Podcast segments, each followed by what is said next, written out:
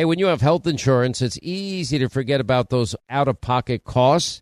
Now, that can be a lot of money, but are your medical bills accurate?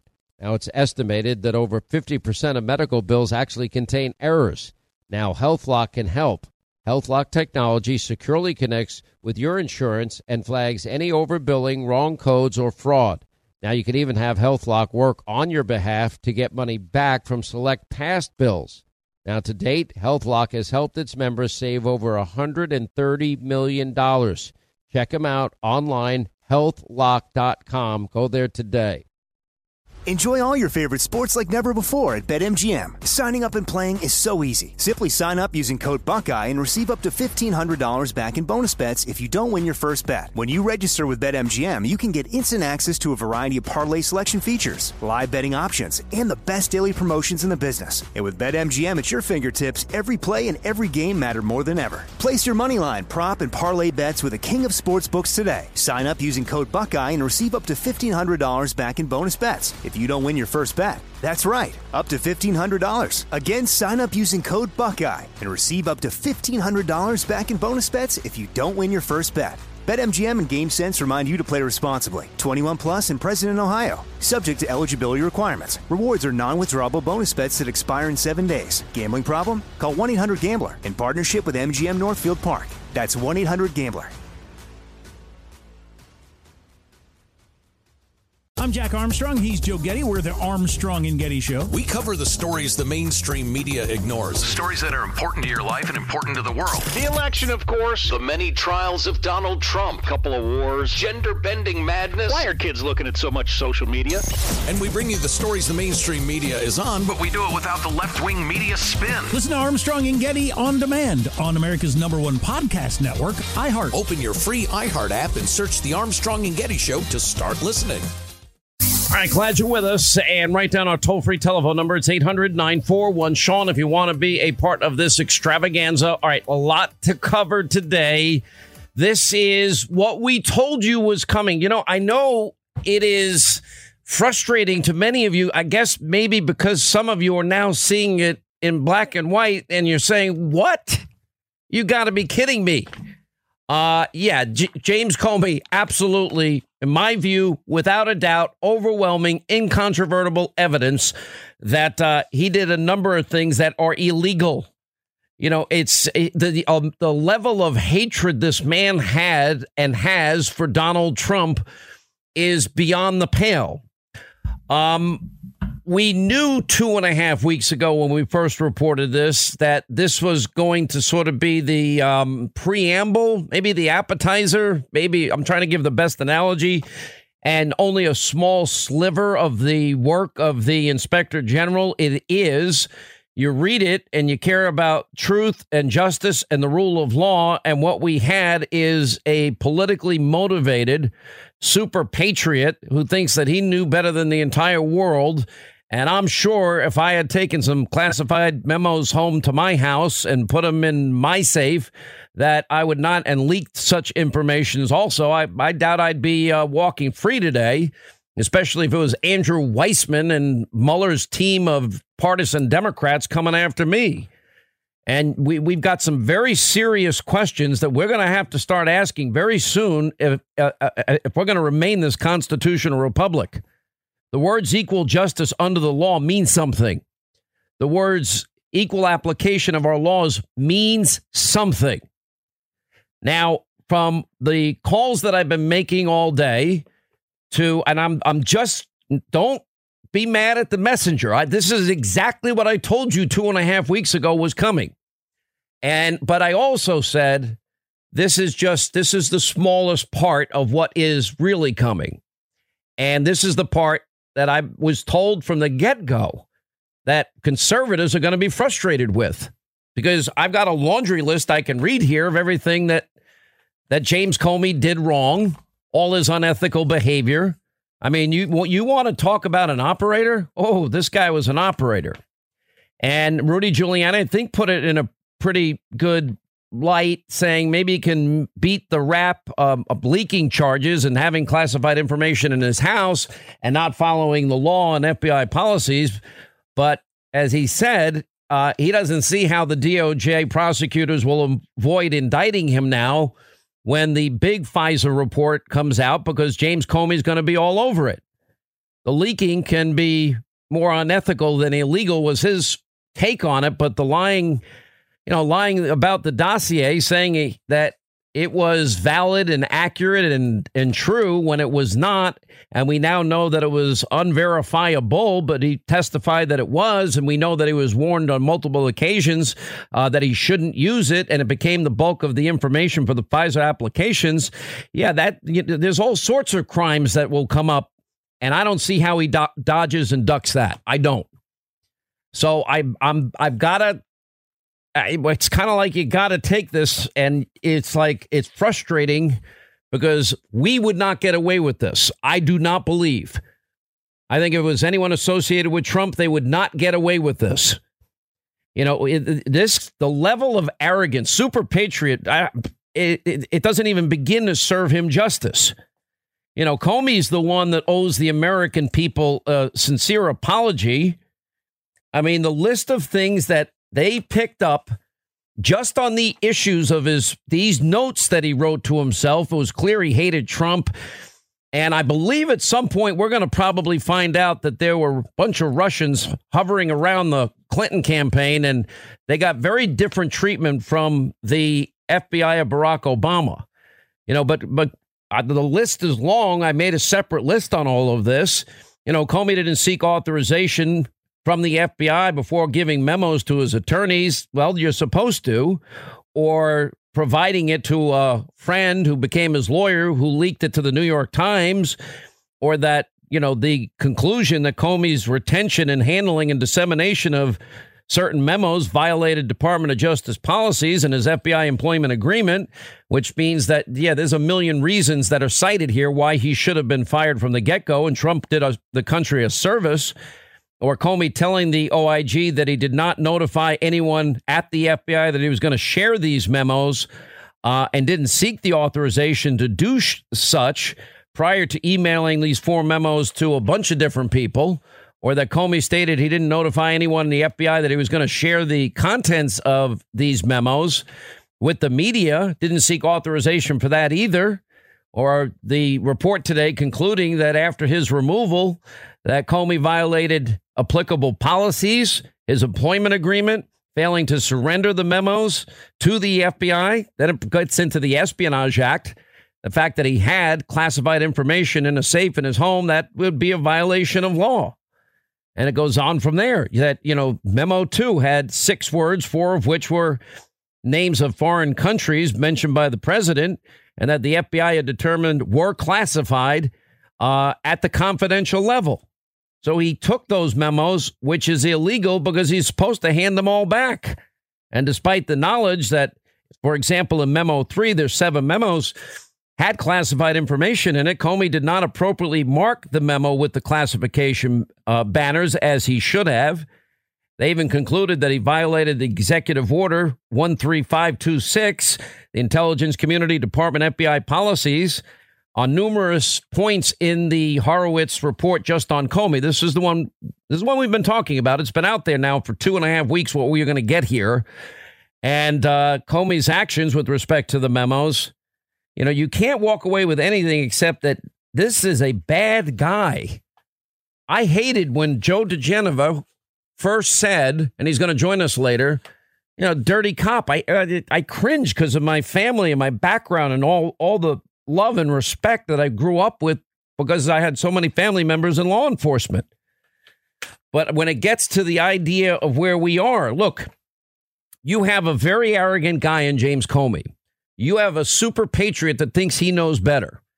You know, there are 3 separate issues involving Comey going forward from this. This is separate and apart. This is the smallest of the 3 other issues he's going to have to contend with. One would be the rigged investigation into Hillary Clinton's email server. The evidence is overwhelming, incontrovertible about the Espionage Act, 18 U.S.C. 793, related issues involving that. Now we also have knowledge that the Chinese were hacking that server in the mom and pop bathroom closet in real time. you know, the purposeful change before you even interview people involved in a case from gross negligence to extreme carelessness. That's a big deal. You knew what you were doing when you did that, or allowing the attorney general at the time to call what is a criminal investigation a matter. That also has it. You know, Comey now on Twitter, we got you. Well, not so fast, Mr. Comey, because that's part one. But we do know that the DOJ Inspector General, this is confirmed, he has found that all four Carter Page FISA warrants were illegally obtained. Now the question is, that means they committed a premeditated fraud on the FISA court. The guy that signed three of them is Jim Comey. Now, Jim can go out there on Twitter and brag all he wants. I do think he barely beat the rap here on the Espionage Act violation himself, my interpretation of the law, and the leaking charges as well. But he's far from out of the woods on the entire FISA abuse scandal.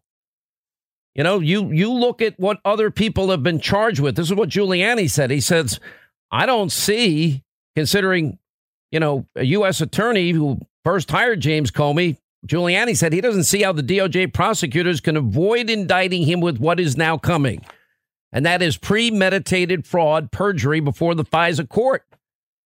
The leaking can be more unethical than illegal, but lying about the dirty dossier, saying it was verified under oath, that's straight out of perjury, especially now that we know that he was warned on so many other occasions. Greg Jarrett had a pretty interesting take on all of this. He'll also join us today. You know, Comey's always insisted that the 7 memos that he had composed of, you know, these conversations he allegedly had with President Trump and his own personal documents. But no, that would not be true because, you know, he's a hypocrite in that sense. He knew pretty darn well that that was government information, and yet he took it home with him after he was fired. And then he showed a lack of candor. That also, you know, look at Papadopoulos, Cohn, Manafort, and who else? They're all lying. But General Flynn, they didn't even think lied.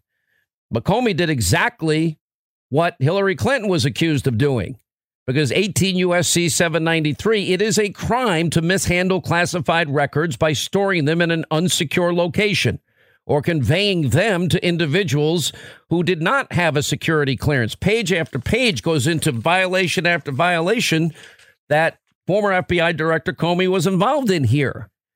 And if you want to say intentional, gross negligence, it doesn't really matter, because either way you look at it, you have a guy here who, you know, and this is what's disappointing to me, that you have prosecutors at the DOJ seem to have been he got the same get out of jail free card that he delivered to Hillary Clinton. Because, of course, the guys he put on the case thought that she should win 100 million to zero. And, you know, so he's out there taking a little bit of a victory lap, saying he's been defamed. It's just the beginning for him, because now you're going to have to explain, OK, you were warned on this occasion. You were warned on this occasion. You were warned that it is a political document. You were told that Hillary paid for it. You were told that it is information from Russia. You told the president in January of 2017, and that was mentioned in one of the memos, that the dossier was salacious but unverified. But in October 2016, you signed it, and on top of a FISA application, it says verified. And that was the bulk of the application. Then you're going to have a problem there. I don't think he's out of the legal woods by any stretch here. And I think what has happened is, knowing what is coming next that we don't know fully, we have a pretty good idea when it comes to the Inspector General finding that the FISA applications to spy on Carter Page, which also meant a backdoor into the Trump campaign transition and then into the presidency, is a far bigger play, far easier to prosecute. And the issue of lying then becomes relatively insignificant based on what we know is probably Comey's future. And whatever involvement he might have had or not had as it relates to outsourcing of intelligence to circumvent U.S. laws or withholding exculpatory evidence, like in the case, I believe, Papadopoulos, that'll be revealed. that then, too, becomes a big part of his future, because that's going to be the Durham and the Barr report. And then we get to the whole question of, well, how is it possible to have a counterintelligence investigation without it going through the president of the United States at the time, which, of course, would have been Barack Obama. And at some point, he is going to have to answer questions himself. You know, you look at one of the things that I think when we get to the heart and soul of all of this is that if, in fact, what Grassley Graham Wright and what everyone's told me, that the bulk of information in the application was, in fact, the dirty dossier that's unverifiable. Well, then you got, let's see, a half a dozen statutes right off the top of my head, perpetrating a fraud on a court, depriving American of their rights, 18 U.S.C. 242. I think Rudy's right, citing perjury, 18 U.S.C. 1621, 1623. I think when we get to the FISA part of this, you'll get false statements, 18 U.S.C. at 1001. And then you'll have several obstruction of justice and fraud statutes that probably would be applicable as well. Now, with all that going on today, too, we have two people now saying the former interim AG, Matt Whitaker, predicting McCabe's indictment is imminent. Imminent. And then Comey's friend, this guy, Ben Wittes, expects McCabe to be indicted any day now. And I think that's all true. 800-941-SEAN, toll-free telephone number. I'm going to explain all of the things that they've found that he did wrong in this when we come back straight ahead. Enjoy all your favorite sports like never before at BetMGM. Signing up and playing is so easy. Simply sign up using code Buckeye and receive up to $1,500 back in bonus bets if you don't win your first bet. When you register with BetMGM, you can get instant access to a variety of parlay selection features, live betting options, and the best daily promotions in the business. And with BetMGM at your fingertips, every play and every game matter more than ever. Place your moneyline, prop, and parlay bets with the king of sportsbooks today. Sign up using code Buckeye and receive up to $1,500 back in bonus bets. If you don't win your first bet, that's right, up to $1,500. Again, sign up using code Buckeye and receive up to $1,500 back in bonus bets if you don't win your first bet. BetMGM and GameSense remind you to play responsibly. 21 plus and present in Ohio, subject to eligibility requirements. Rewards are non-withdrawable bonus bets that expire in 7 days. Gambling problem? Call 1-800-GAMBLER in partnership with MGM Northfield Park. That's 1-800-GAMBLER. Once again, Pure Talk, my sponsor and my wireless company, they're investing in their customers out of their own pocket without charging an extra penny. And I'm really happy to announce that Pure Talk is now providing international roaming to over 50 countries. That's right. As you plan your summer travel, make sure that your wireless provider has you covered at home and abroad. Pure Talk already puts you on America's most dependable 5G network, and now they're giving you coverage in over 50 countries as well. You get unlimited talk and text and plenty of 5G data for just $20 a month. That's less than half the price of the big carriers, Verizon, AT&T, and T-Mobile, for the exact same service. Now bring your phone or get great savings on the latest iPhones and Androids. Just go to puretalk.com/Sean, S-E-A-N. Make the switch today. That's puretalk.com/Sean. Do it now. You save an additional 50% off your first month. Make the switch to Pure Talk so you can afford to travel this summer. More Than a Movie is back with Season 2 of the award-winning film podcast, and this time with a lot more movies. I'm your host, Alex Fumero, and each week I'm going to talk to the people behind some of my favorite movies. From The Godfather, Andy Garcia. He has the smarts of Vito, the temper of Sonny, the warmth of Fredo, and the coldness of Michael. To the OG spy kid, Alexa Penavega. You had Carla Gugino, who's the coolest mom ever. You had Antonio, who's handsome, amazing, charismatic. And then Carvin and Junie. I felt like a lot of other kids felt like this could be me. To the legend behind La Bamba, Lou Diamond Phillips. When I walked in, I didn't think I had a shot at Richie because John Stamos's picture was already up on the wall. Every episode will feature interviews with the biggest actors, directors, writers, and producers behind your favorite films and tap into the history of Latinos in film. Listen to More Than a Movie as part of the My Cultura podcast network, available on the iHeartRadio app, Apple Podcasts, or wherever you get your podcasts.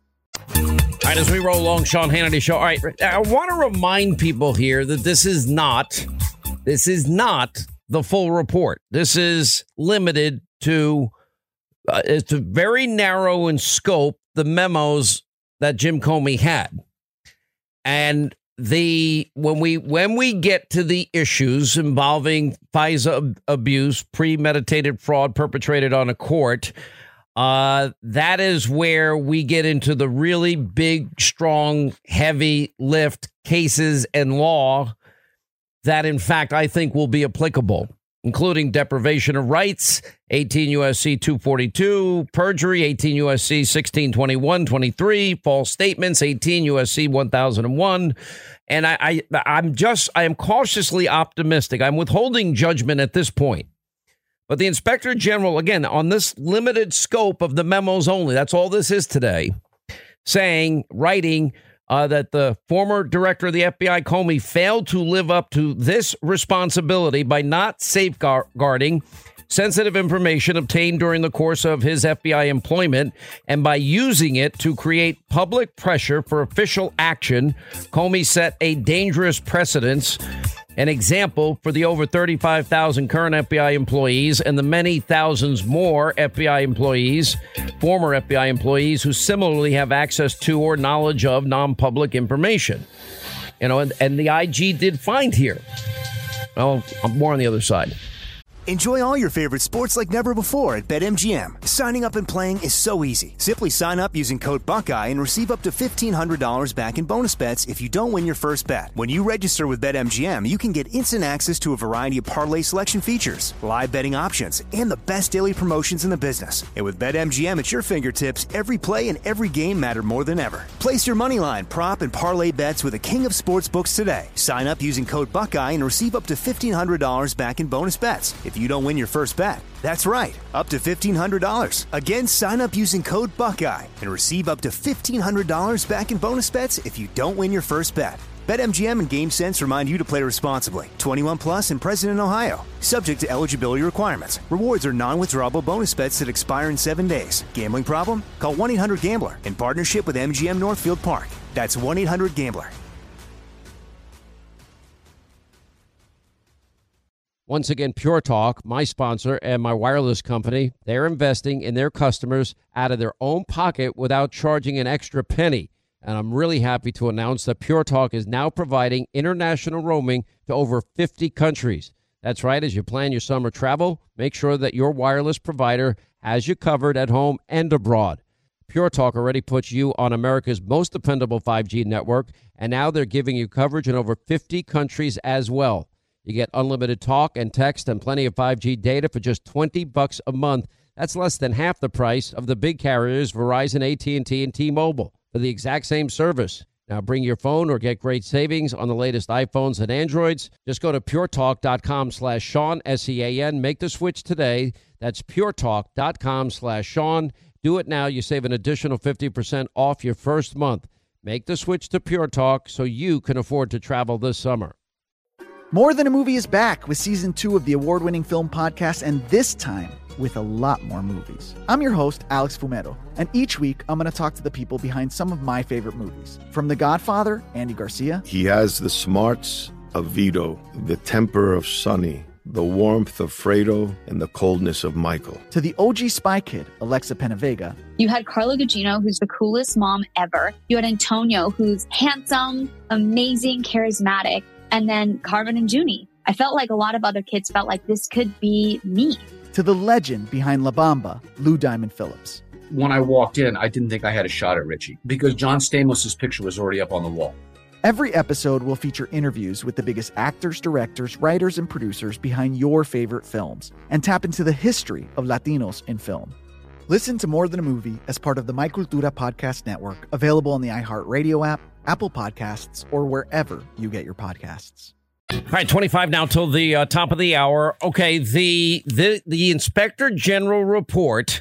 Remember, maybe I'm too close to this because I've been telling you this this baby report. We told you 2-3 weeks ago that this was going to be the first one and that this was not going to be the big one, that this was going to be limited to the memos. Maybe I had already absorbed the blow that this was not going to be the one that led to indictments. I still, as I read the whole thing today, and it took a while, I got it early this morning, I began to concern myself over this. I want to explain my thought process on this because we predicted pinpoint accuracy what this limited Inspector General report that only related to Comey and the memos was going to be, and it turned out to be right. We'll get back to that in a second. First, we do get a quick check of the weather down in Florida. This Hurricane Dorian now expected to intensify to a Cat 4.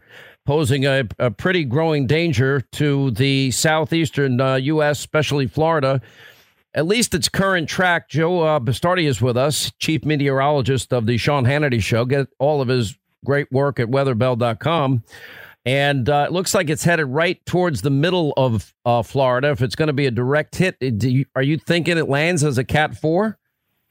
Well, I think it's going to become a Cat 4, but Sean, I also think, and we've been thinking it was going to try to come in further south, or at least get very close to West Palm Beach, Fort Lauderdale, and there. I don't think Miami is going to be directly impacted. What happened, if you remember Joaquin and Irma? Joaquin turned west-southwest for a while before it went out. Irma, Joe, there's not a person, there's not one person in this audience that remembers hurricanes like you do. Okay, well, I just want to set the stage because what may happen here is, A, it's going to slow down as it comes toward the Bahamas, and B, turn west-southwest through the northern Bahamas, then start its way up. So that will delay the onslaught of the worst weather in Florida till Monday, Tuesday, Wednesday. And the problem is that this is going to crawl. Whether it's onshore or offshore, it's just going to drift north-northwest the middle of next week. And the potential is... When do you expect it landfall, and where do you expect it? And how powerful a storm do you expect? Let me say, I expect hurricane conditions on the Florida coast from Monday night, starting around Fort Lauderdale and West Palm Beach, and then working its way up the coast Tuesday, Wednesday, and then next Thursday, a week from today, it may be going into the southeast part of the United States. The thing we have here, folks, is when a storm is just offshore, like Matthew was a few years ago, it can't hit Florida from the southeast. It has to hit under the bend near West Palm Beach. If you look at the map, the coast changes direction. So we're concerned that's going to happen. Then it hugs the coast. It's going to be a major news story next week. First for the Bahamas. All right, we thank God this dodged Puerto Rico. I don't think this is missing the Bahamas. Liable will be a Cat 3 or 4 by that time, and then Florida the later. What's Monday, the strength? Tuesday, what's Wednesday. The strength of this hitting? You know, what is the hurricane strength when it makes landfall in Florida? Well, if it makes landfall, it'll probably be a strong 3 or category 4. The ones that approach the coast slowly, Sean, sometimes they weaken as they come. The other thing, and you expect this to be maybe Monday night or early Tuesday. Monday night or Tuesday is when I think. Right. I think it's going to be delayed a little bit. The other thing, it's not as wide as Irma. It's more a fist of fury, a smaller storm, but it's going to really pack a punch. All right. Thank you so much, Joe Bastardi, weatherbell.com. We'll continue to follow it. Listen, my advice is always the same. Listen to what the experts tell you. You have a couple of days now to decide. Watch closely. Make sure you put your safety, your family's safety first. All right. So we have been telling you that there are going to be a series of reports coming out. And before we got this report today, this is the Horowitz report. This is limited to to Comey and to the memos that he wrote, which were government property. Now, this is a devastating report. You know, the Inspector General is saying that the former director failed to live up to his responsibilities, and he did not safeguard even classified but sensitive information obtained during the course of his employment with the FBI. And he used it to create public pressure, meaning political pressure for official action. And then he said a horrible example, a dangerous example, the exact words for every current FBI employee, all 35,000 of them, and many thousands more former FBI employees who similarly have access or knowledge to these non-public information. So here we have these memos written in the course of scope of his employment. And he spoke with the president in his capacity as the director of the FBI. And Greg Jarrett had a good point about this. And sure enough, the FBI found that Comey's characterization of the memos as being personal records finds no support in law, wholly incompatible with the plain language of the statutes, regulations, policies defining federal record keeping, and the terms of the employment, his FBI employment agreements. And nevertheless, Comey kept copies of these documents at his home, an unsecured, unauthorized location. He didn't return the records when he got fired, which he should have done upon his termination as required. And the IG made a criminal referral to prosecutors at the Department of Justice. And Comey is fortunate, frankly, that he's not charged with several violations of the federal statute, 18 U.S.C. 641. And that would make it a crime to steal or knowingly convert a government record with the intent to convert it to his use or convey it to another without authority. This, of course, giving it to his lawyers. He didn't ask permission. He didn't follow protocol. And that could be, yes, a violation of law, the federal statute I just cited. And as the IG pointed out, not a single member of Comey's staff agreed with his interpretation that the memos were personal. And the FBI relied on them as official records and kept them at their headquarters in a secure location where they belong. And, of course, he wasn't honest. OK, he lied. Your lack of candor means you lied. And that's another problem Comey has on numerous occasions in all of this. And the memo that he gave to his friend, who he also hired as an attorney, with instructions, his name is Daniel Richmond, that it be leaked to a member in the media of the New York Times. Well, that's a violation of FBI rules in as much as the content involves sensitive information about an ongoing investigation, and it was incumbent on the former director to protect it. Former Director Comey failed to live up to his responsibility. Those are the exact words in the report. And, you know, but again, in Comey's contorted mind, he's the victim. You know, in one memo, Comey recounted how he promised the president, I don't do sneaky things. I don't leak. I don't do weaselly moves. OK, well, he does. And his scheme to leak the sensitive government information and records to trigger the appointment of a special counsel, that he did all of this. This is what the attorney general, the inspector general is saying is so dangerous. Not safeguarding that sensitive information is dangerous. Creating public pressure for official action is dangerous because he's deciding that. And the list, I literally have 6 straight pages of every instance where they found that he didn't follow the law, regulations, et cetera, et cetera. Now, let me just get you to stand back with me because we've been doing this now for 2.5 years. We told you on this program on Hannity that this memo was coming. We told you that there would be criminal referrals. There are a number of them, and that there will be a declination in terms of the attorney general deciding not to move forward with all of this. Many of you, in spite of us telling you that that was going to be the result, are angry today. I share your anger, but I withhold judgment. And what do you mean, Hannity? We have the major report on FISA abuse coming.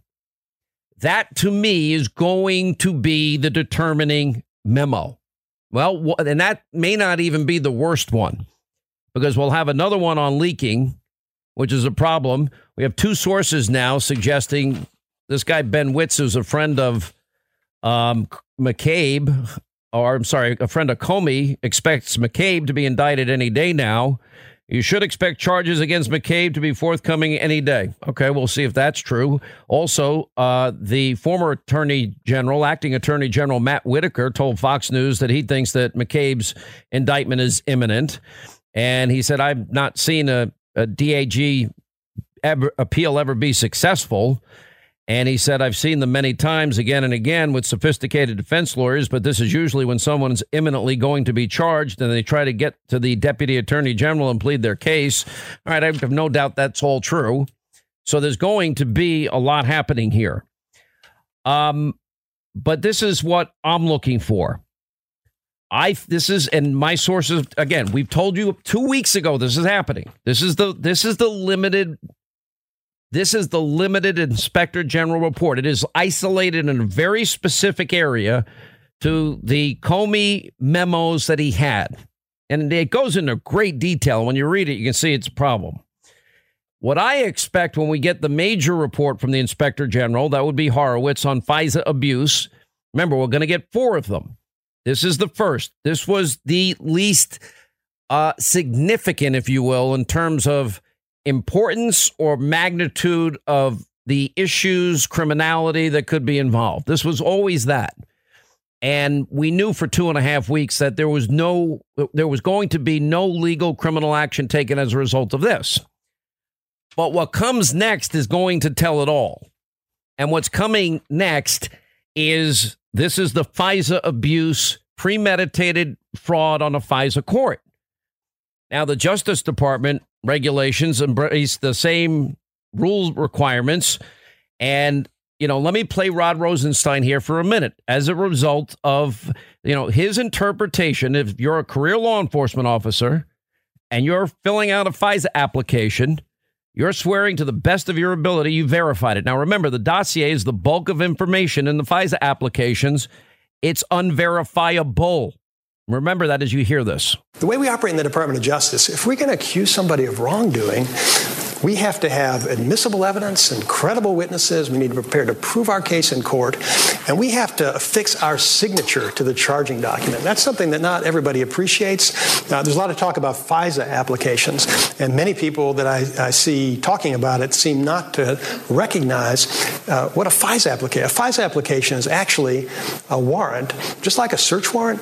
In order to get a FISA search warrant, you need an affidavit signed by a career federal law enforcement officer who swears that the information in the affidavit is true and correct to the best of his knowledge and belief. And that's the way we operate. And if it's wrong, sometimes it is, if you find out there's anything incorrect in there, that person is going to face consequences. That person is going to face consequences. All right. Well, so Comey signs a series of them. He signed the three FISA applications, the original application in October 2016, and then told Donald Trump, and that came out in this memo investigation, just the opposite. It was salacious, the dossier, the bulk of information to obtain the warrant. Remember, McCabe said, no dossier, no FISA warrant, wouldn't happen. So the reason that I am more optimistic is we knew this would be limited in scope. We knew this would be limited only to the Comey memos. Do I see examples of wrongdoing? Yes. Do I see a clear violation of the law? I believe it's very clear, 18 U.S.C. 641. I do believe that. You can't knowingly steal or convert a government record the way James Comey did and convey it to another without the authority. He did all of that. And lack of candor tells me that, well, he lied, and like Manafort and like, let's see, they're going after Roger Stone on this. They went after Papadopoulos, Cohn, General Flynn on this. I would like to know that we have equal application of our laws.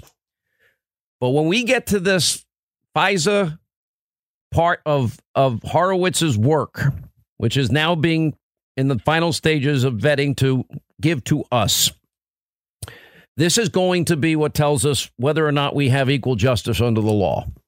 This is where I will be making my, there will be no more withholding judgment from me, because it is a felony to conceal relevant information.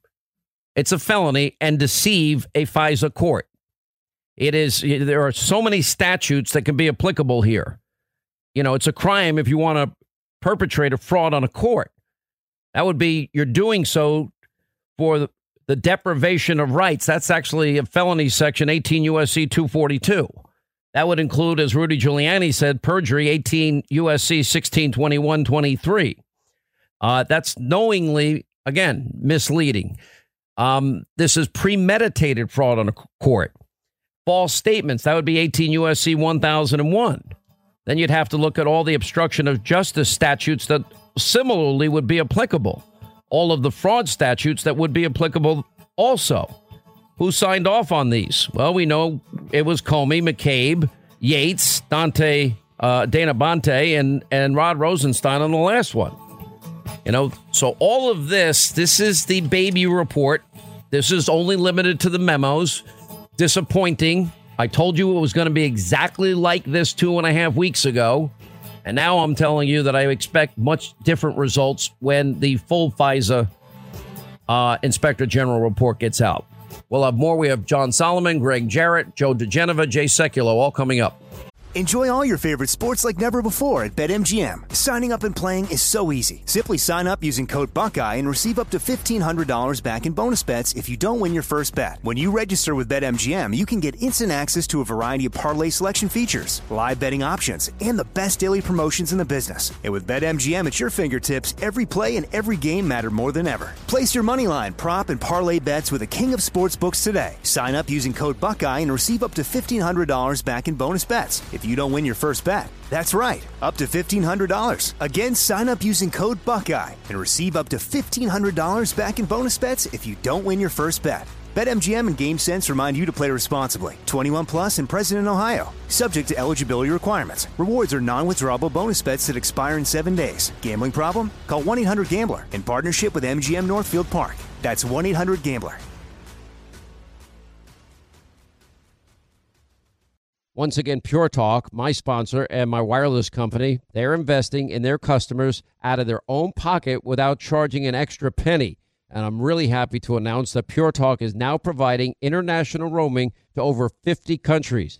That's right. As you plan your summer travel, make sure that your wireless provider has you covered at home and abroad. Pure Talk already puts you on America's most dependable 5G network, and now they're giving you coverage in over 50 countries as well. You get unlimited talk and text and plenty of 5G data for just $20 a month. That's less than half the price of the big carriers, Verizon, AT&T, and T-Mobile, for the exact same service. Now bring your phone or get great savings on the latest iPhones and Androids. Just go to puretalk.com/Sean, S-E-A-N. Make the switch today. That's puretalk.com/Sean. Do it now. You save an additional 50% off your first month. Make the switch to Pure Talk so you can afford to travel this summer.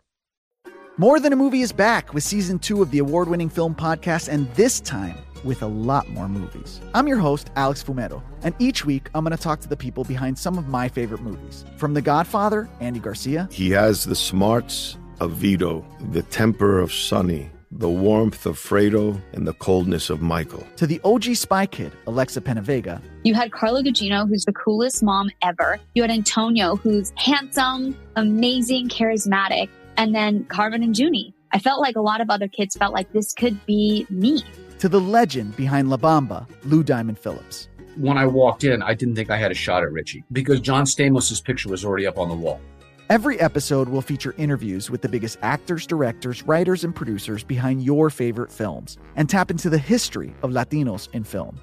Listen to More Than a Movie as part of the My Cultura podcast network, available on the iHeartRadio app, Apple Podcasts, or wherever you get your podcasts. All right, glad you're with us. Hour two, Sean Hannity Show. We'll get Solomon and Greg Jarrett's take on this. Look, this is the baby. I got to explain things better. I must not be communicating well because we told you that this baby limited IG report on the memos was coming out and told you, yeah, there are criminal referrals, but the AG decided not to pursue them. This is the smallest. This is a one small, tiny, isolated piece that is part of a broader investigation, which is the big report, which will be on FISA abuse, which is coming. Now, I mean, with all of that said, it is about as damning as it can be. Lindsey Graham said it was stunning and an unprecedented rebuke of a former FBI director. Said the Inspector General's report is stunning, unprecedented rebuke of the director of the FBI. And he said, this is the first of what I expect will be several more ugly and damning rebukes of senior DOJ and Trump DOJ and FBI officials regarding their actions and their biases towards the Trump campaign and the Trump presidency in 2016 and beyond. And he's right. And Graham thanked the Inspector General for this is a very narrow, limited part of what is being investigated. Now, did they find that the former FBI director failed to live up to his responsibilities? Yeah, those words are in this report. Did they find that he didn't safeguard sensitive information obtained during the course of his FBI employment? Yeah, they found that out, too. Did they believe that he was using this information to create public pressure for official action, meaning using that information to advance a political agenda? That's pretty much what they're saying without saying it. And that he set a, quote, dangerous example This is the FBI director. Set a dangerous example for over 35,000 current FBI employees and many thousands more former FBI employees who have similarly have access to or knowledge of non-public information. And then they went through all of this. Now, I agree with Greg Jarrett's take on this, and he'll tell us more. And that's 18 U.S.C. 641 about the, you know, that's a federal statute that makes it a crime to steal or knowingly convert a government record with the intent to convert its use or convey it to another without authority. And I can go through chapter and verse of everything they've said. This is the first of what I told you weeks ago. Well, now months ago. They're going to be a series of reports. This was the most narrow and limited in scope of all of them. This is not the FISA abuse issue, because when we get to the FISA abuse, this is where I agree with former New York City Mayor Rudy Giuliani. And that is that he signed 3 FISA applications. We now know the Inspector General found that all 4 of those FISA applications were obtained illegally. Now, let's assume that my sources are right on that part. So far, we've not been wrong. I told you the exact result of this limited report that would come out first. Next is going to be the big report on FISA abuse. Well, at that point, then you bring in issues like, oh, let's see, perpetrating a fraud on a court, deprivation of rights, 18 U.S.C. 242, perjury, 18 U.S.C. 1621, 23, false statements, 18 U.S.C. 1001, obstruction of justice statutes, fraud statutes would probably be applicable as well. Joe DiGenova is with us. Joe DiGenova has been, I'll never forget the day he actually said dirty cop on the air to me. And I'm like, oh, wow, that hurt, because I have so many people I love and respect in law enforcement. But as I look at every violation that is chronicled here, I can't disagree with that characterization. Also, Jay Sekulow, chief counsel for the American Center for Law and Justice, counsel to the president. Welcome, both of you. Joe, start with you. What is your take on this memo? This is the beginning of a cascading series of consequences for the FBI. Make no mistake about it, what Comey has done has completely destroyed the faith of the American people in the FBI. It's going to take years to restore it, because what's coming down the pike after this is much, much worse. What they are going to find is that under President Obama, and with President Obama's knowledge and authorization, a counterintelligence operation was conducted against an incoming president of the United States and then a sitting president of the United States by John Brennan, James Comey, and other people, including people in the Department of Defense. This is very, very important for people to understand. On January the 5th, 2017, when President Obama met with Clapper, Comey, Yates, Brennan, Susan Rice, they discussed in detail the pending counterintelligence investigation against Donald Trump, and the President of the United States, Barack Obama, authorized them to lie to Donald Trump during the transition and after he became president to protect that investigation. Are you confident all of that is going to be revealed? Oh, I can tell you right now that the reason John Durham has been so quiet and nobody knows what he's going to do is because of the following. When is he going to interview Barack Obama? I raised this very question last night. Let me bring in Jay Sekulow. Jay, as devastating as this report was, it is everything that I said it would be. Narrowed, very limited in scope, limited to the memos and Comey only. And we knew while there were criminal referrals that they wouldn't be made in this case. I expect a very different result when the full report on FISA abuse comes out. That did not come out today. I think you're absolutely correct, but I think it's also important to reiterate what Joe said, and that this is the beginning of the cascade. But you got to realize what has happened here. I mean, the Inspector General, an independent agency within the DOJ, appointed this particular case. Michael Harwood was appointed by President Obama. Concluded that James Comey's retention, handling, dissemination of these memos violated the Department of Justice policies, the FBI's policies, and his FBI employment agreement. Add to it his serial aspect of this. In other words, He has consistently engaged in this kind of behavior. I think it points to where this is going. This was an FBI director who should have been fired. He was fired. Not only did the president have the constitutional right to fire him, he's got the evidence of it just with his own actions. So I think what you have here is the beginning. Durham's investigation is much more extensive. This was the narrowest slice of the narrowest piece of this pie, so to speak. I think this is the... All right, this is why I am cautiously optimistic. I think it's the prelude. Now, I've been telling this audience, we look, with pinpoint accuracy, I told you exactly what this report would do. I know some of you are just absorbing it today, but I've been telling you exactly what was in this report and what it would show. It was narrow in scope, limited to the memos, and there would be referrals, but no prosecution at this time. Now, if we do believe, as I believe, everything Joe is saying and Jay is saying... Then the big question is, well, will the FISA report by the Inspector General be big? But even the Durham report on other things, the counterintelligence aspect of this, what did Barack Obama know? When did he know it? Be the really big, big issue. Let me ask you both. Do we have I have not seen a grand jury convene. That concerns me, especially before we get the FISA abuse Inspector General report. Joe. I haven't seen any evidence of grand jury, but I'm not worried about that, and I'll tell you why. What John Durham is doing and what Bill Barr is doing, this is really quite amazing. They are circling through evidence in concentric circles around the former president of the United States.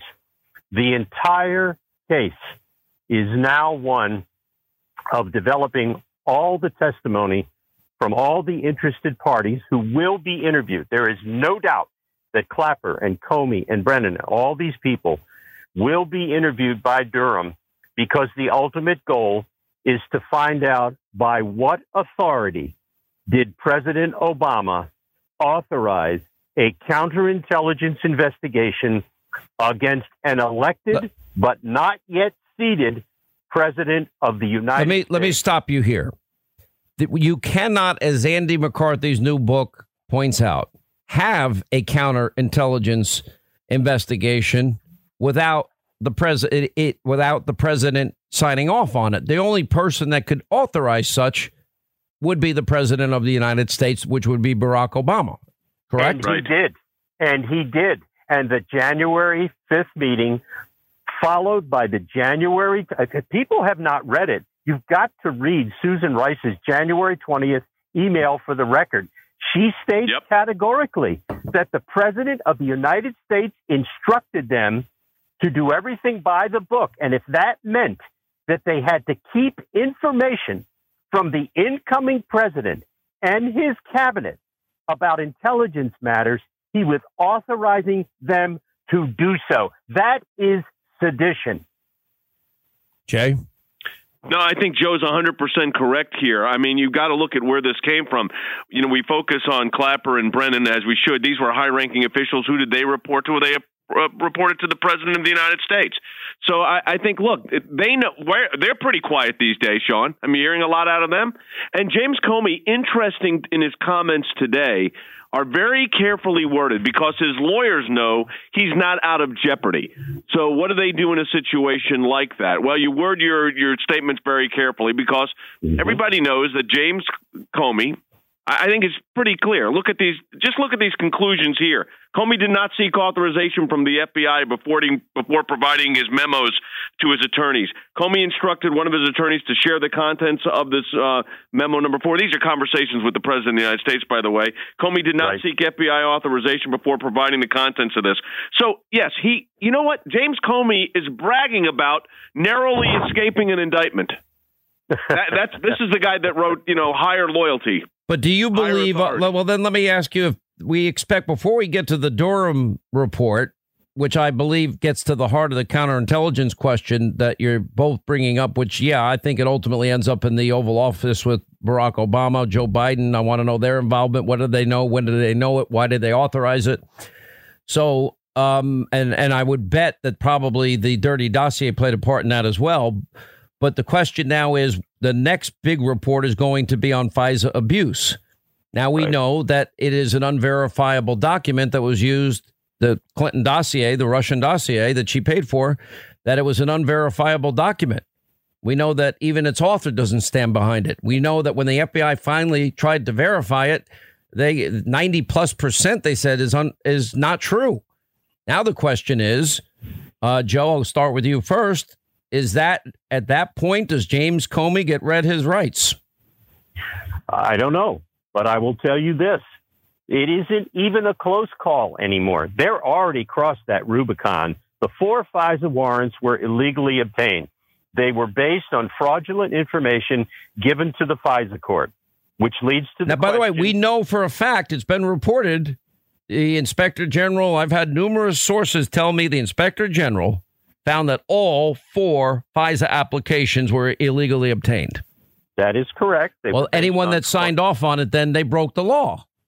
Yep. Theoretically, that is correct. And the issue becomes, and here's what I want to know. I want to know when that is done and that is made public, that report, what is Chief Judge Collier of the FISA court going to do? And more important than that, what is the Chief Justice of the United States going to do who runs the FISA court? You know, Joe, I thought of that exact same thing, too. If you put, you know, I've been in courtrooms for many, many decades doing cases, both for the government and as private lawyers. And it was I've thought about that, too. What about the FISA court judges who were misled intentionally here by government officials? I mean, whoa, I can't even imagine what they're thinking right now. Well, see, people who haven't read the documents that are now publicly available don't know that Judge Collier in 2017, when she stopped all access to NSA databases by FBI contractors, said that the DOJ under John Carlin and Loretta Lynch for more than 4 years had been submitting false statements to the court and had been illegally accessing in electronic information about Americans. We are way, way beyond any conjecture about what happened here. The truth is the Obama FBI and Justice Department authorized illegal activity by contractors. They briefed the President of the United States, Barack Obama, on it. He knew about every bit of it, and he authorized it. And when Susan Rice wrote that memo on January 20th, 2017, inauguration day, for Donald Trump, when she wrote that memo, she wasn't covering her ass.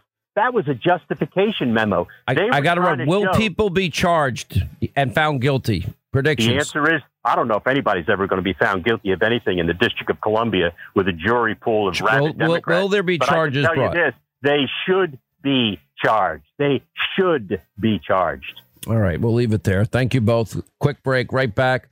John Solomon, Greg Jarrett next.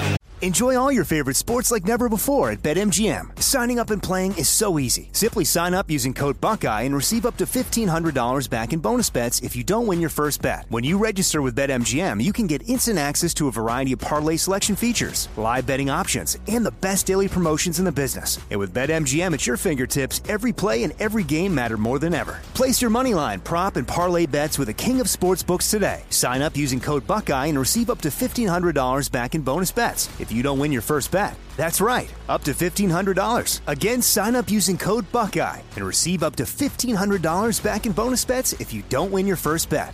BetMGM and GameSense remind you to play responsibly. 21 plus and present in Ohio, subject to eligibility requirements. Rewards are non-withdrawable bonus bets that expire in 7 days. Gambling problem? Call 1-800-GAMBLER in partnership with MGM Northfield Park. That's 1-800-GAMBLER. Once again, Pure Talk, my sponsor and my wireless company, they're investing in their customers out of their own pocket without charging an extra penny. And I'm really happy to announce that Pure Talk is now providing international roaming to over 50 countries. That's right. As you plan your summer travel, make sure that your wireless provider has you covered at home and abroad. Pure Talk already puts you on America's most dependable 5G network, and now they're giving you coverage in over 50 countries as well. You get unlimited talk and text and plenty of 5G data for just $20 a month. That's less than half the price of the big carriers Verizon, AT&T, and T-Mobile for the exact same service. Now bring your phone or get great savings on the latest iPhones and Androids. Just go to puretalk.com/Sean, S-E-A-N. Make the switch today. That's puretalk.com/Sean. Do it now. You save an additional 50% off your first month. Make the switch to Pure Talk so you can afford to travel this summer. More Than a Movie is back with Season 2 of the award-winning film podcast, and this time with a lot more movies. I'm your host, Alex Fumero, and each week I'm going to talk to the people behind some of my favorite movies. From The Godfather, Andy Garcia. He has the smarts of Vito, the temper of Sonny, the warmth of Fredo, and the coldness of Michael. To the OG spy kid, Alexa Penavega. You had Carla Gugino, who's the coolest mom ever. You had Antonio, who's handsome, amazing, charismatic. And then Carvin and Junie. I felt like a lot of other kids felt like this could be me. To the legend behind La Bamba, Lou Diamond Phillips. When I walked in, I didn't think I had a shot at Richie because John Stamos' picture was already up on the wall. Every episode will feature interviews with the biggest actors, directors, writers, and producers behind your favorite films and tap into the history of Latinos in film. Listen to More Than a Movie as part of the My Cultura podcast network, available on the iHeartRadio app, Apple Podcasts, or wherever you get your podcasts. We got a lot to get to. We got Greg Jarrett. Now, look, I know this is a lot to absorb. The fact that you have this devastating beatdown by the Inspector General, and this is the, you know, this is the limited baby report, just limited in scope. To the leaked memos of Comey. And I am just telling you that I do not see how he avoids legal jeopardy on FISA abuse, because we already know that they have determined that the FISA warrants were illegally obtained, and it doesn't matter. Your job is to verify it. As we played earlier, Rod Rosenstein taught us that. Enjoy all your favorite sports like never before at BetMGM. Signing up and playing is so easy. Simply sign up using code Buckeye and receive up to $1,500 back in bonus bets if you don't win your first bet. When you register with BetMGM, you can get instant access to a variety of parlay selection features, live betting options, and the best daily promotions in the business. And with BetMGM at your fingertips, every play and every game matter more than ever. Place your moneyline, prop, and parlay bets with the king of sportsbooks today. Sign up using code Buckeye and receive up to $1,500 back in bonus bets. If you don't win your first bet, that's right, up to $1,500. Again, sign up using code Buckeye and receive up to $1,500 back in bonus bets if you don't win your first bet. BetMGM and GameSense remind you to play responsibly. 21 plus and present in Ohio, subject to eligibility requirements. Rewards are non-withdrawable bonus bets that expire in 7 days. Gambling problem? Call 1-800-GAMBLER in partnership with MGM Northfield Park. That's 1-800-GAMBLER. Once again, Pure Talk, my sponsor, and my wireless company, they're investing in their customers out of their own pocket without charging an extra penny. And I'm really happy to announce that Pure Talk is now providing international roaming to over 50 countries. That's right. As you plan your summer travel, make sure that your wireless provider has you covered at home and abroad. Pure Talk already puts you on America's most dependable 5G network, and now they're giving you coverage in over 50 countries as well. You get unlimited talk and text and plenty of 5G data for just $20 a month. That's less than half the price of the big carriers, Verizon, AT&T, and T-Mobile, for the exact same service. Now bring your phone or get great savings on the latest iPhones and Androids. Just go to puretalk.com/Sean, S-E-A-N. Make the switch today. That's puretalk.com/Sean. Do it now. You save an additional 50% off your first month. Make the switch to Pure Talk so you can afford to travel this summer. More Than a Movie is back with Season 2 of the award-winning film podcast, and this time with a lot more movies. I'm your host, Alex Fumero, and each week I'm going to talk to the people behind some of my favorite movies. From The Godfather, Andy Garcia. He has the smarts of Vito, the temper of Sonny, the warmth of Fredo, and the coldness of Michael. To the OG spy kid, Alexa Penavega. You had Carla Gugino, who's the coolest mom ever. You had Antonio, who's handsome, amazing, charismatic. And then Carvin and Junie. I felt like a lot of other kids felt like this could be me. To the legend behind La Bamba, Lou Diamond Phillips. When I walked in, I didn't think I had a shot at Richie because John Stamos' picture was already up on the wall. Every episode will feature interviews with the biggest actors, directors, writers, and producers behind your favorite films and tap into the history of Latinos in film. Listen to More Than a Movie as part of the My Cultura podcast network, available on the iHeartRadio app, Apple Podcasts, or wherever you get your podcasts. So were all of your memos that you recorded on classified or other documents, memos that might be yours as a private citizen?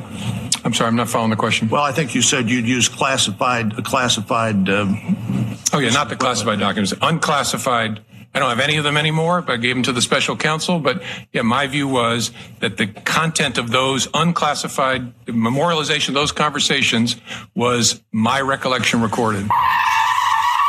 Senator Grassley, the chairman of the Judiciary Committee, says that there are 7 memos. He says 4 of them are classified. Is that right? I don't know, because I don't have the memos. I don't know exactly how many there are. Some may be memos, some may be emails. There's somewhere between 5 and 10. It may be 7, it may be 8. I don't remember. And I think some of them, I know when I created some of them, they were classified. The president's tweeted innumerable times calling you a leaker. What's your response to President Trump? Look, it's true. I mean, I'm the one who testified about it. That's how people know about it. I gave that unclassified memo to my friend and asked him to give it to a reporter. That is entirely appropriate.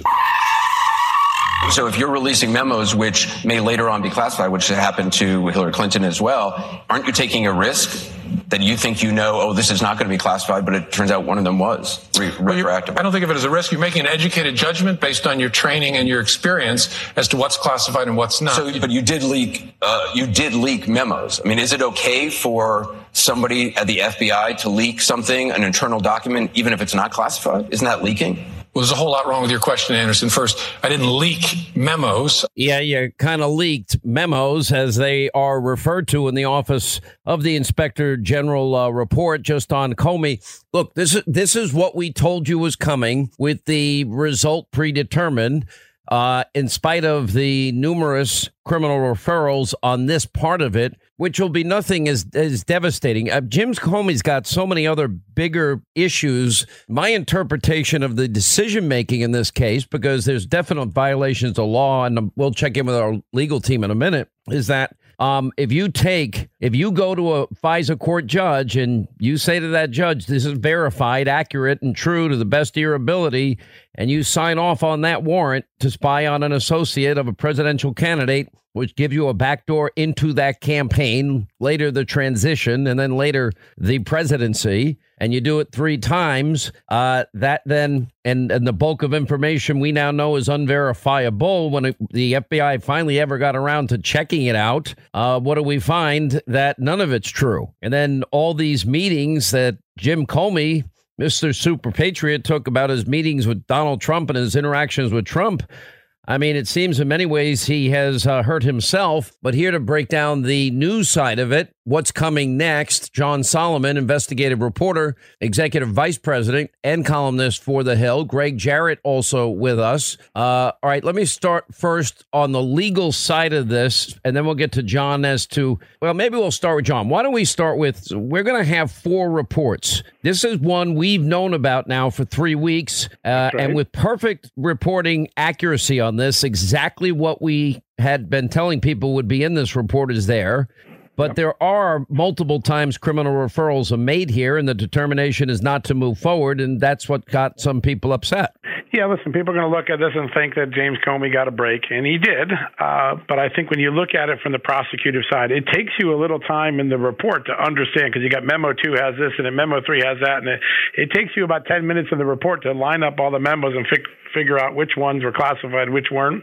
That's very hard to sell to a jury, right? And I think the Justice Department's decision here was calculated. This is a confusing case on the margins, and if we lost it, it would send the wrong message that James Comey was vindicated, when we don't want James Comey vindicated.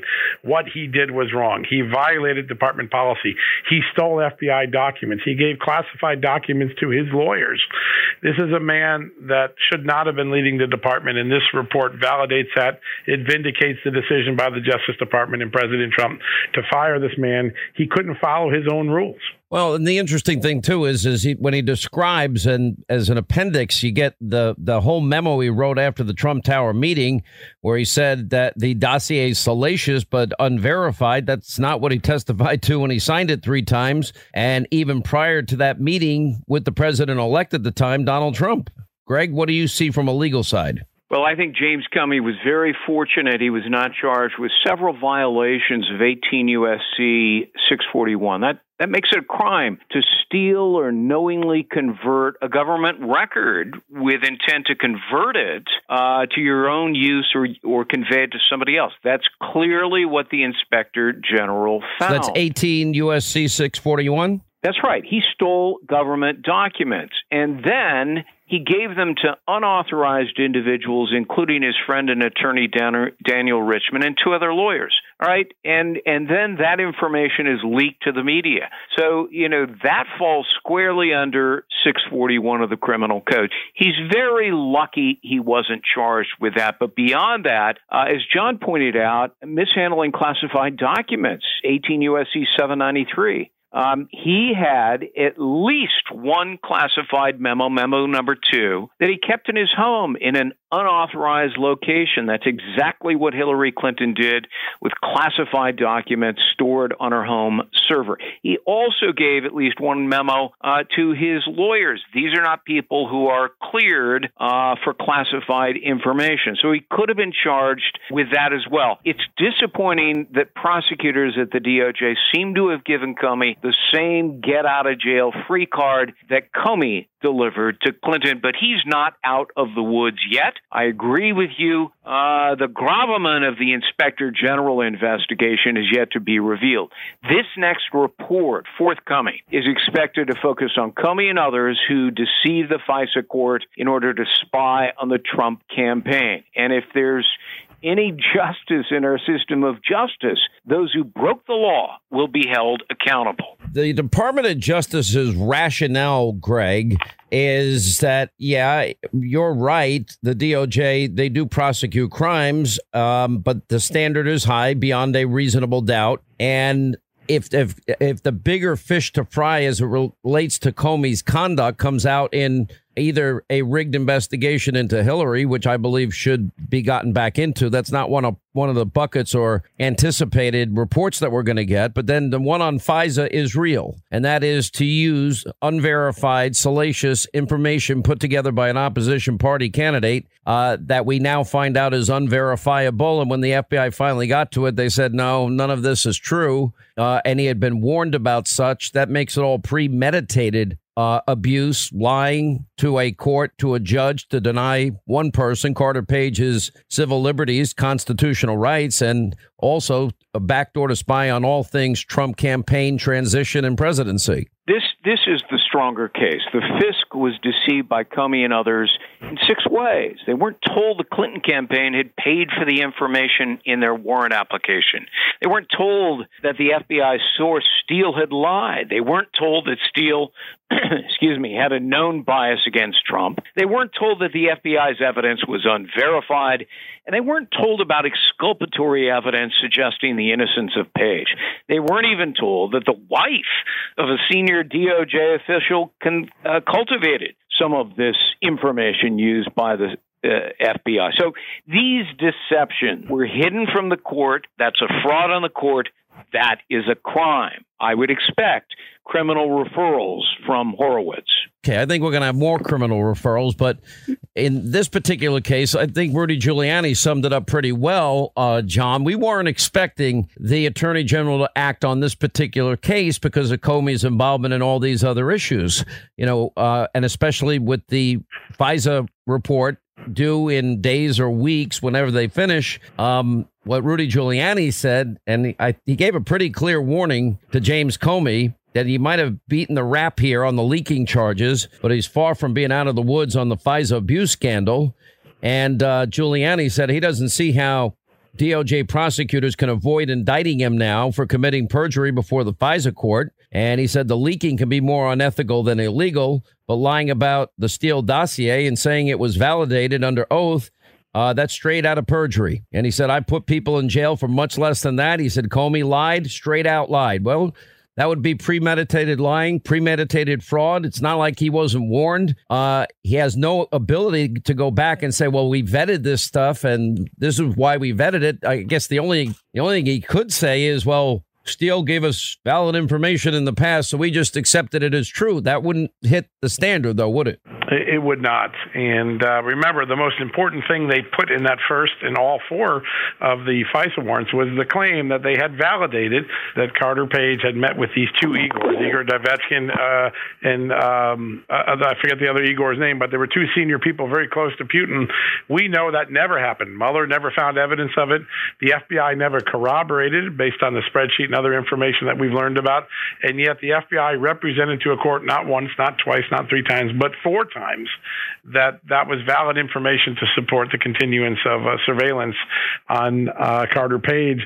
Those are the sort of issues that you're going to see laid bare, and painfully so, in the IG report that comes out, I think. So when we first started discussing this and you began to report that this was coming out and this was going to be separate and apart, we also had the foregone conclusion is there were criminal referrals, but they weren't going to be followed up on. Now, there is the possibility now when the full FISA abuse report comes out, James Comey is going to be all over this. Do either of you see any way that he would not face some type of charge or grand jury, at least, to see if they're going to indict him for his behavior, which is, again, premeditated fraud on a court? Sure. Or perjury, whatever you want to call it. I think it's impossible for Comey in particular to avoid a criminal referral and eventual prosecution. He signed off on not one, but three of the FISA warrants from October of 2016 through April of 2017. By his own admission, the information was unverified, and yet he signed a document three times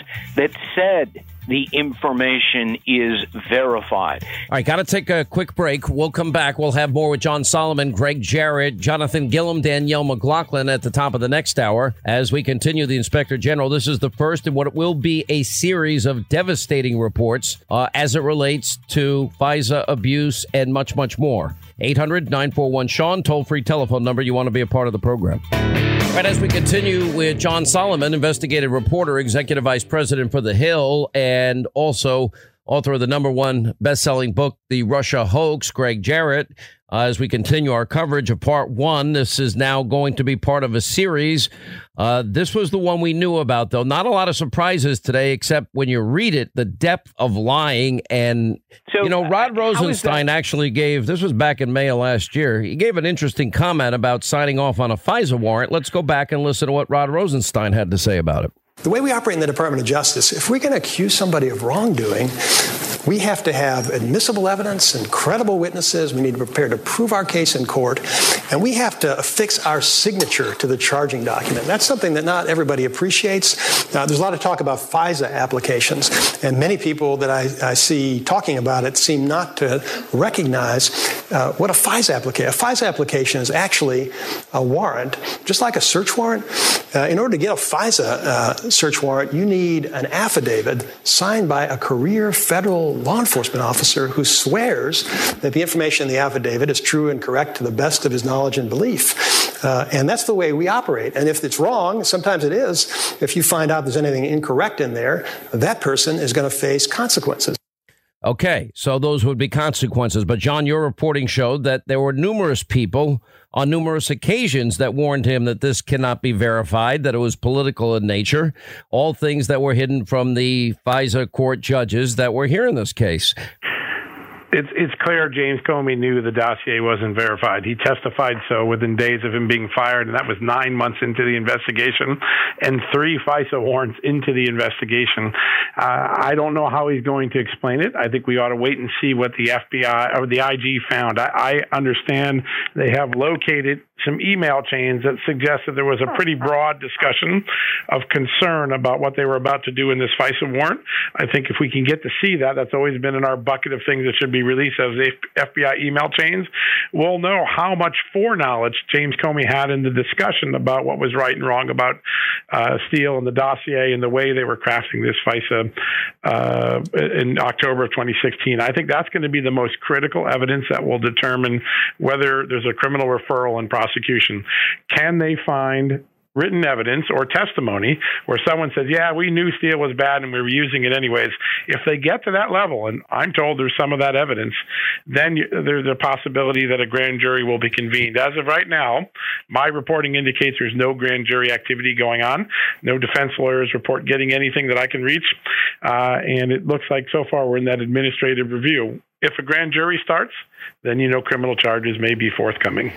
Inspector General Michael Horowitz writes, former Director Comey failed to live up to his responsibility by not safeguarding sensitive information obtained during the course of his FBI employment and by using it to create public pressure for official action. This is getting more interesting by the day. We'll have full coverage of all of this tonight on Hannity on the Fox News Channel. We'll have Jonathan and Danielle joining us. Jonathan, a former FBI agent. We'll get to that and much, much more as we continue. It's the Sean Hannity Show. Stay right here for our final news roundup and information overload. Director Comey, the FBI's reputation has taken a big hit over the last year. Do you share any of the responsibility for that? No. The FBI's reputation has taken a big hit because the President of the United States, with his acolytes, has lied about it constantly. And in the face of those lies, a whole lot of good people who watch your network believe that nonsense. That's a tragedy. That will be undone eventually, but that damage has nothing to do with me. There's somewhere between 5 and 10, and maybe 7, and maybe 8, I don't remember. And I think some of them, I know when I created some of them, they were classified, but I don't know how many of that group. One of them is, the classified one is obviously from when you told President Trump in Trump Tower about what was in that 2-page annex about the Steele dossier, the summary of what was in the Steele dossier. What would the other classified ones be about? Well, I can't answer that if they're classified. Oh, there you go. Let's just flip and flop and flail like James Comey has. It's amazing to me that, you know, knowing that this is basically a small baby appetizer of what's about to come and Comey's involvement in, a rigged investigation into Hillary, but more importantly, his role in premeditated fraud on a FISA court to obtain a warrant and a backdoor to spy on a presidential candidate because he saved the other candidate, he and his cohorts, when there was obvious crimes, one right after the other. And, you know, look at what the IG reports here. What he did, Michael Horowitz is saying in this report, he failed to live up to his responsibilities and that it's absolutely dangerous what he has done. And by not safeguarding sensitive information obtained during the course of his FBI employment, and by using it to create public pressure for official action, Comey set a dangerous example for over 35,000 current FBI employees and many thousands of others who similarly have access or knowledge of these events. Now, we're also, by the way, following the story as it relates to his cohort, Andrew McCabe. We have a couple people now saying that they expect an announcement. Comey friend, this guy, what's his name? Ben Wittes is saying that he expects McCabe to be indicted any day now. And he's not the only one out there saying it. The former acting attorney general, Matt Whitaker, has predicted McCabe's indictment here. But the inspector general's report, remember, this is very, very narrow. This has to do with the documents, his interactions with President Trump, President-elect Trump, and he lies to President Trump, as we've been telling you in the Trump Tower meeting. It's salacious, but it's unverified. Now, that may come back to be very damning to himself because if the bulk of the information in the FISA application that he signed in October was unverified, but just salacious, and that's the information they presented to the court, he is, by admission, and this is where I think Rudy Giuliani got it right, by admission saying that he committed perjury and a fraud, premeditated fraud on FISA court judges for the purpose of getting this warrant that allowed them to spy to the Trump campaign transition and then presidency. You know, for all the talk about he thinks he's so vindicated today, he's delusional. You know, it gives a laundry list. I can go on and on. He didn't seek authorization from the FBI as it is required before providing memos to his attorneys or giving it to his friend Richmond, who later became his attorney, to the reporters to leak the information. He didn't seek FBI authorization as he should have followed. They concluded in the report that Comey's retention, handling, and dissemination of certain memos violated the Department of FBI policies, FBI employment agreement. Comey told the Office of Inspector General he didn't notify anybody at the FBI that he's going to share these memos. That would be leaking memos. That's a problem. And accordingly, and those memos never should have been with him anyway. These are all issues that involve the proper handling of top secret classified materials. And he didn't handle those things the right way. And all I can say is, you know, for all the people, he's lying to the FBI. He showed a lack of candor. He purposely didn't tell the agents the truth about what he did with the memos. Well, there are people up to this point that have been charged with all these things. I can spend another hour going through all the things that the Inspector General, I've got, let's see, 6 solid pages of everything they claim he did wrong, and many of them would be a violation of the law. Now, do I think Giuliani is right by saying that, he might beat the rap on the small stuff and the leaking and taking classified information home and giving it to people and sharing it with people, which is illegal, and not telling the FBI and not seeking the permission of the FBI as he should have? I just don't see how DOJ prosecutors can avoid now indicting him. And this will be now the big report. This is when the one we're really waiting for.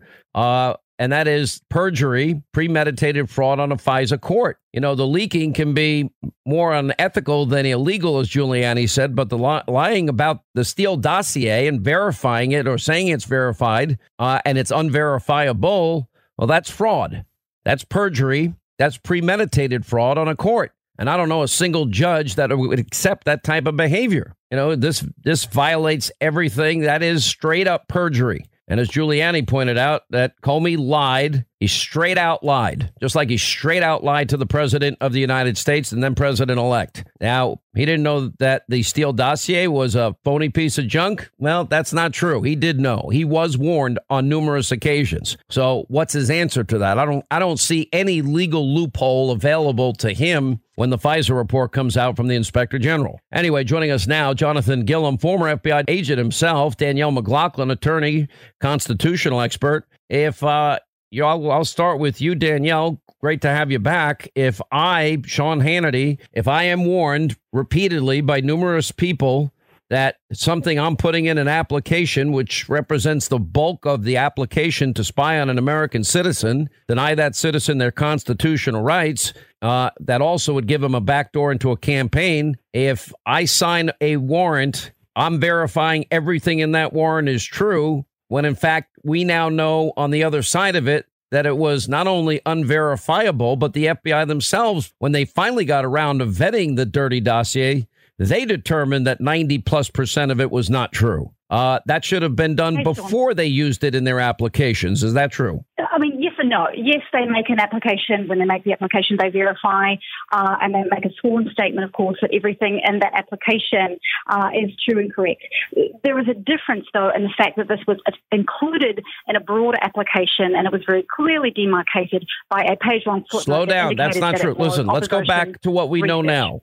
As of now, we know the bulk of information in the 4 FISA applications, the bulk of it was the unverifiable dossier that Hillary paid for. We don't know that because we do know that because, we have numerous congressional committees. I'll quote them to you. The Nunes committee, House Intel committee.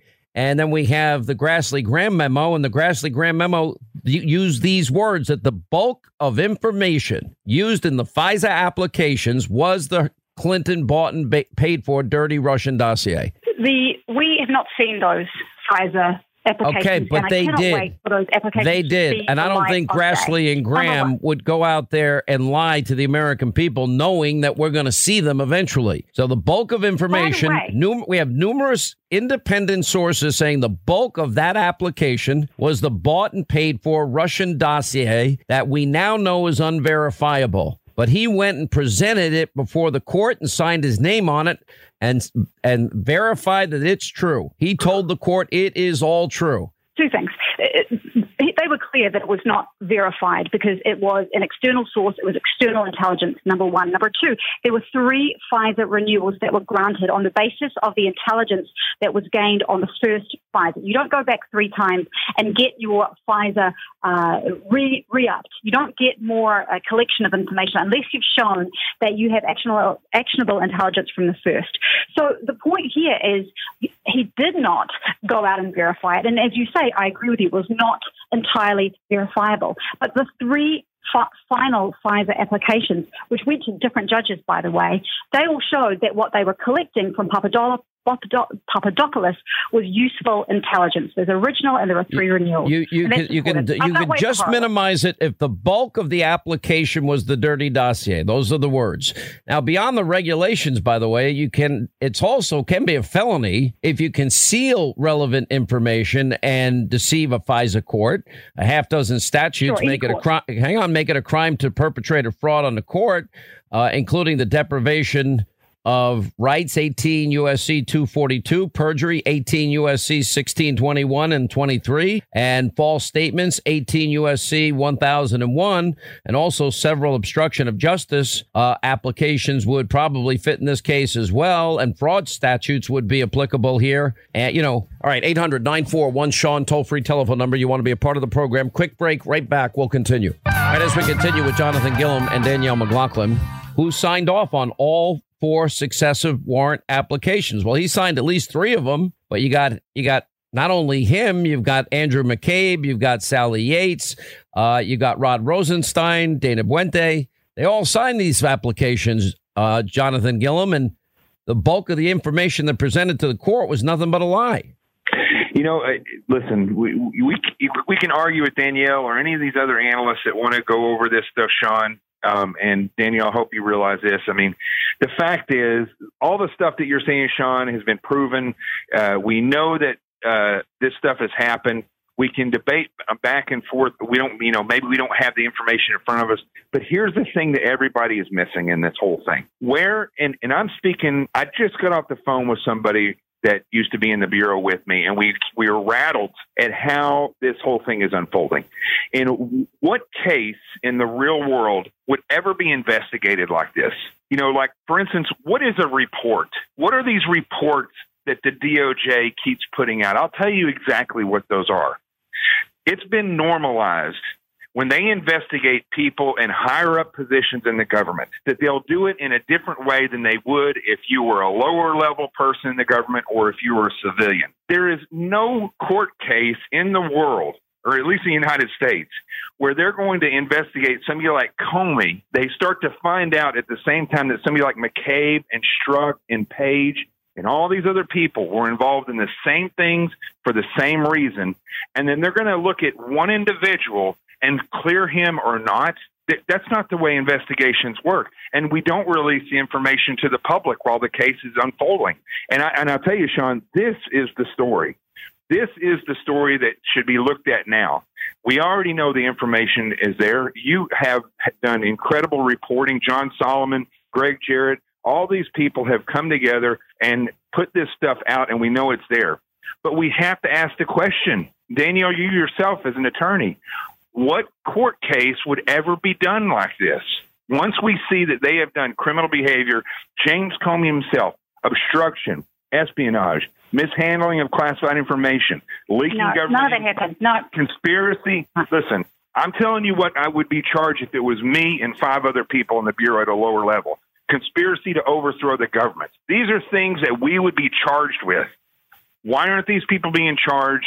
Why aren't they being investigated? Why are they arrested? Because I can guarantee I'd be sitting in jail while this is going on. You have to realize we have been convinced that this is the way it is, but this is not the way the government works or investigating the legal system works. It's the way the government works. Look, even Sean said it at the at the top of our segment here.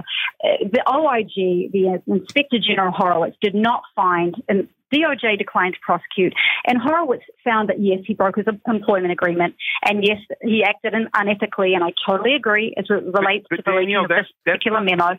You're going down a road that is not what I'm talking about here. What case would you ever be involved with where the legal system works like this for somebody other than a higher up in the federal government? It would never happen. We would be in a court case right now, or they would be held while investigation was unfolding.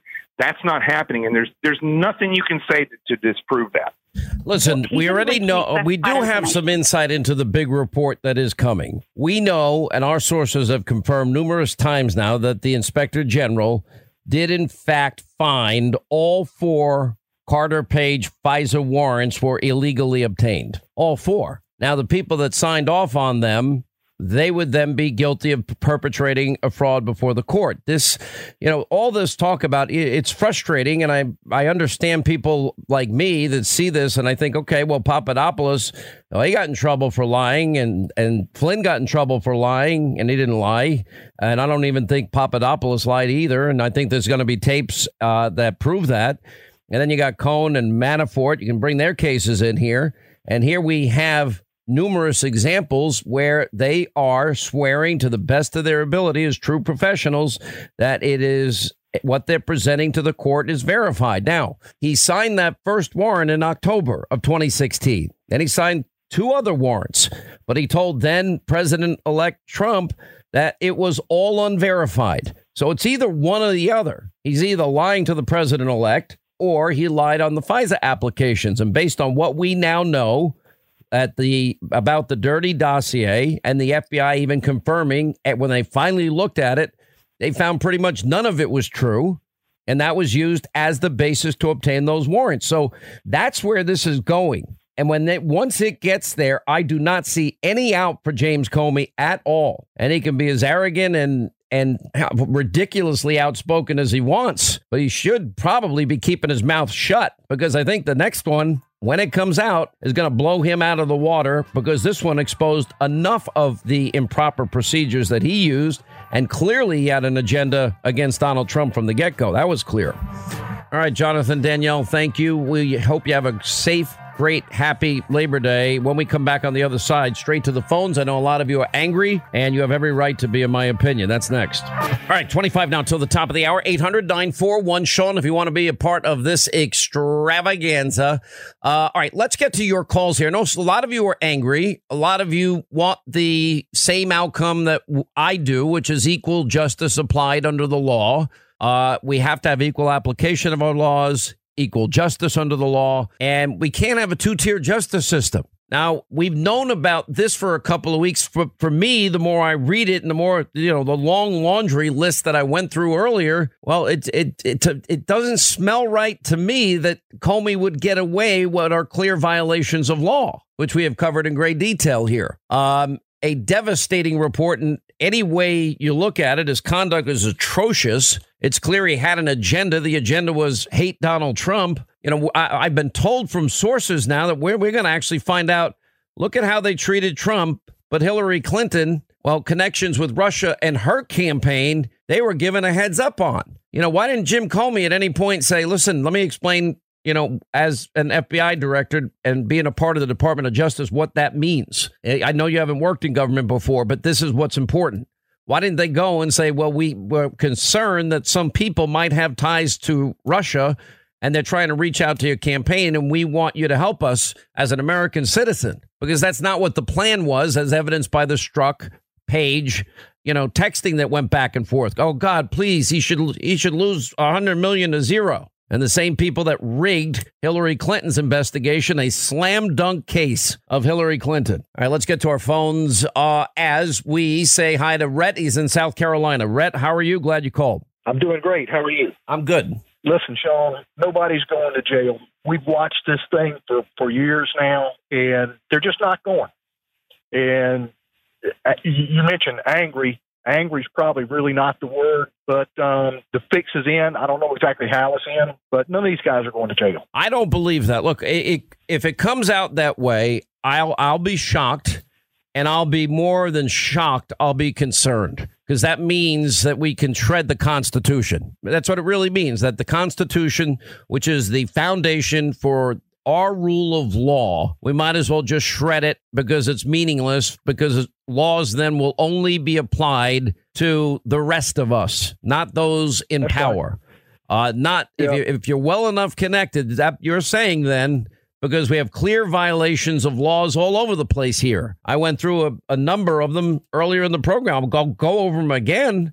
I mean, you can start with, for example, with James Comey about Justice Department regulations. You know, they have the same requirements, relying on, you know, the unverified. And this will be the big Horowitz report that we're really waiting for, a clear violation of laws. But beyond that, it's a felony if you conceal relevant information and deceive the FISA court. This is where it's all headed. You have a half dozen statutes that make it a crime to perpetrate a fraud on a court, including deprivation of rights, 18 U.S.C. 242, perjury, 18 U.S.C. 1621, 23, false statements, 18 U.S.C. 1001. I mean, Papadopoulos and Cohn and Manafort and Flynn, they're all in trouble for not telling the truth. Well, we know Comey didn't tell the truth. You have several obstruction of justice statutes as well that would be applicable. You know, when you sign off on four FISA warrants with unverifiable information, that's what you're doing. And in the history of the country, I've never seen anything like it. I mean, look, the referrals here are devastating. The laundry list that I went through earlier in the program, it is all real. And we now know we have enough sources that we can confirm the DOJ Inspector General has found that all four FISA applications were illegally obtained. The warrants were illegally obtained. All right, so when that report is next, we expect that one next. If there is no follow-up, no indictments, then, you know, kiss the American system of justice goodbye, in my opinion. Thank you. Anyway, back to our phones. Let's say hi to Will is in Florida. Will, hey, how are you? Glad you called. Sean, how are you doing? I'm good. Hey, how are you? I just wanted to talk. Great. Hey, I just want to talk about the 2020 election. And I mean, you mentioned the hypocrisy of the left. It seems like the liberal elites and the alt left are using this as a jumping point for their platform and doubling down on calling Americans, everyday, normal, average Americans, racist, sexist, bigots. And it didn't work in 2016. It just seems like the Democrats don't have a platform for 2020. They're doubling down on the rhetoric.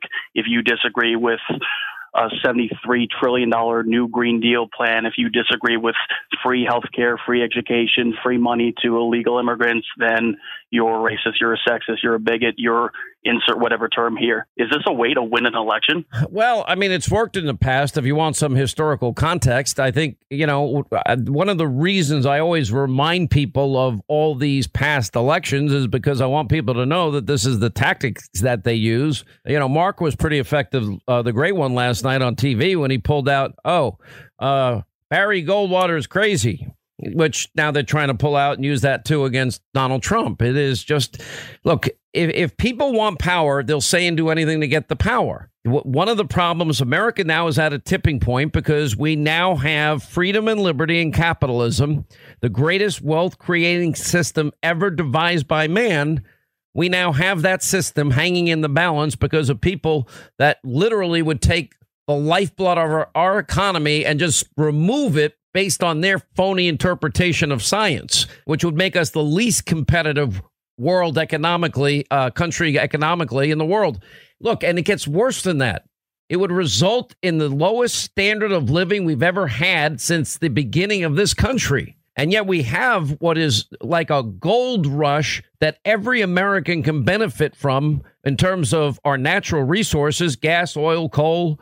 And if we become the big net exporter of the lifeblood of everybody else's economy, the standard of living of every American, that then becomes a reality of wealth creation that we've never dreamed of. You know, you think of all these Middle Eastern countries and all the billions and billions and billions of dollars they've got, but they don't share a lot of it with the people in the country.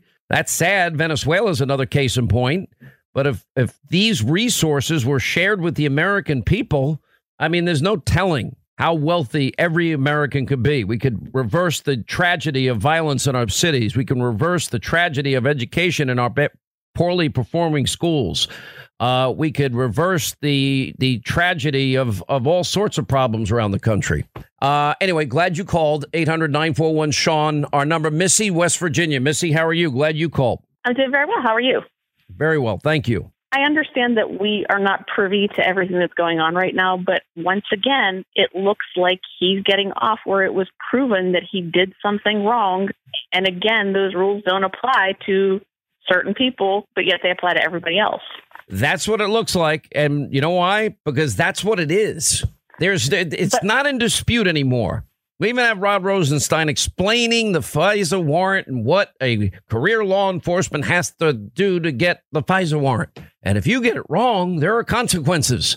OK, they got it wrong. Now, that's the next phase in this. This was the baby report. I got it. But still, here you have a guy that we all know lied. Here you have a guy that lied on numerous occasions. Here you have a guy that is beyond unethical. in so many different ways as we go through point after point. He just decided to do it all his way. To hell with what, you know, what didn't matter what the law said about keeping confidential memos. Didn't matter what FBI policy was. It didn't matter that he needed FBI authorization. None of that mattered. It didn't matter what the mishandling of such would mean. The employment agreement that he signed on to, you know, he tells nobody, he leaks all of this information for his own political agenda. And he's, you know, caught lying left and right. And if I lied like James Comey, I guarantee you I would get arrested. Now, we've had a number of people that this just happened to. Now, I think something is going on in terms of how they are approaching all of this. This is what I'm getting at here. I think what is happening here is beyond being grossly inappropriate, and I think that probably the decision is being made for this reason. And this is what my sources also tell me, that this is not the case, the first case that the Attorney General wants to bring into this abuse of power corruption scandal.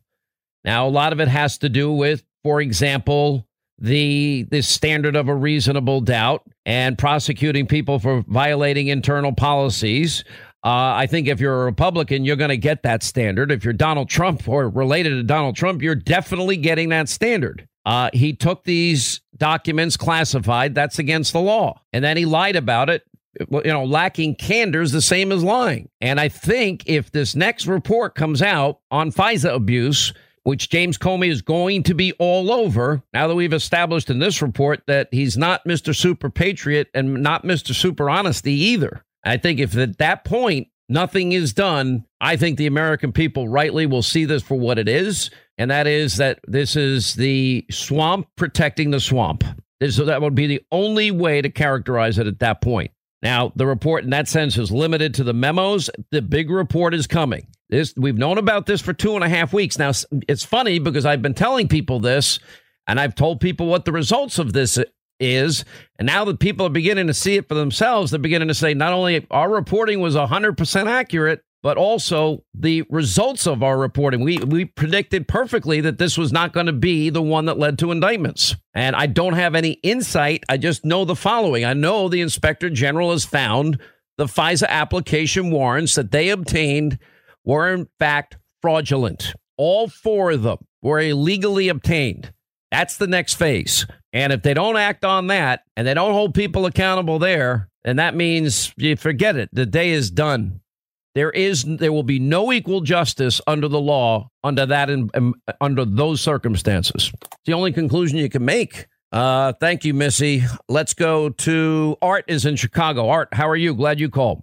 Great, Hannity. This seems like this is the IG report is a resume for Comey to get a job at CNN. I'm on my last nerve with this.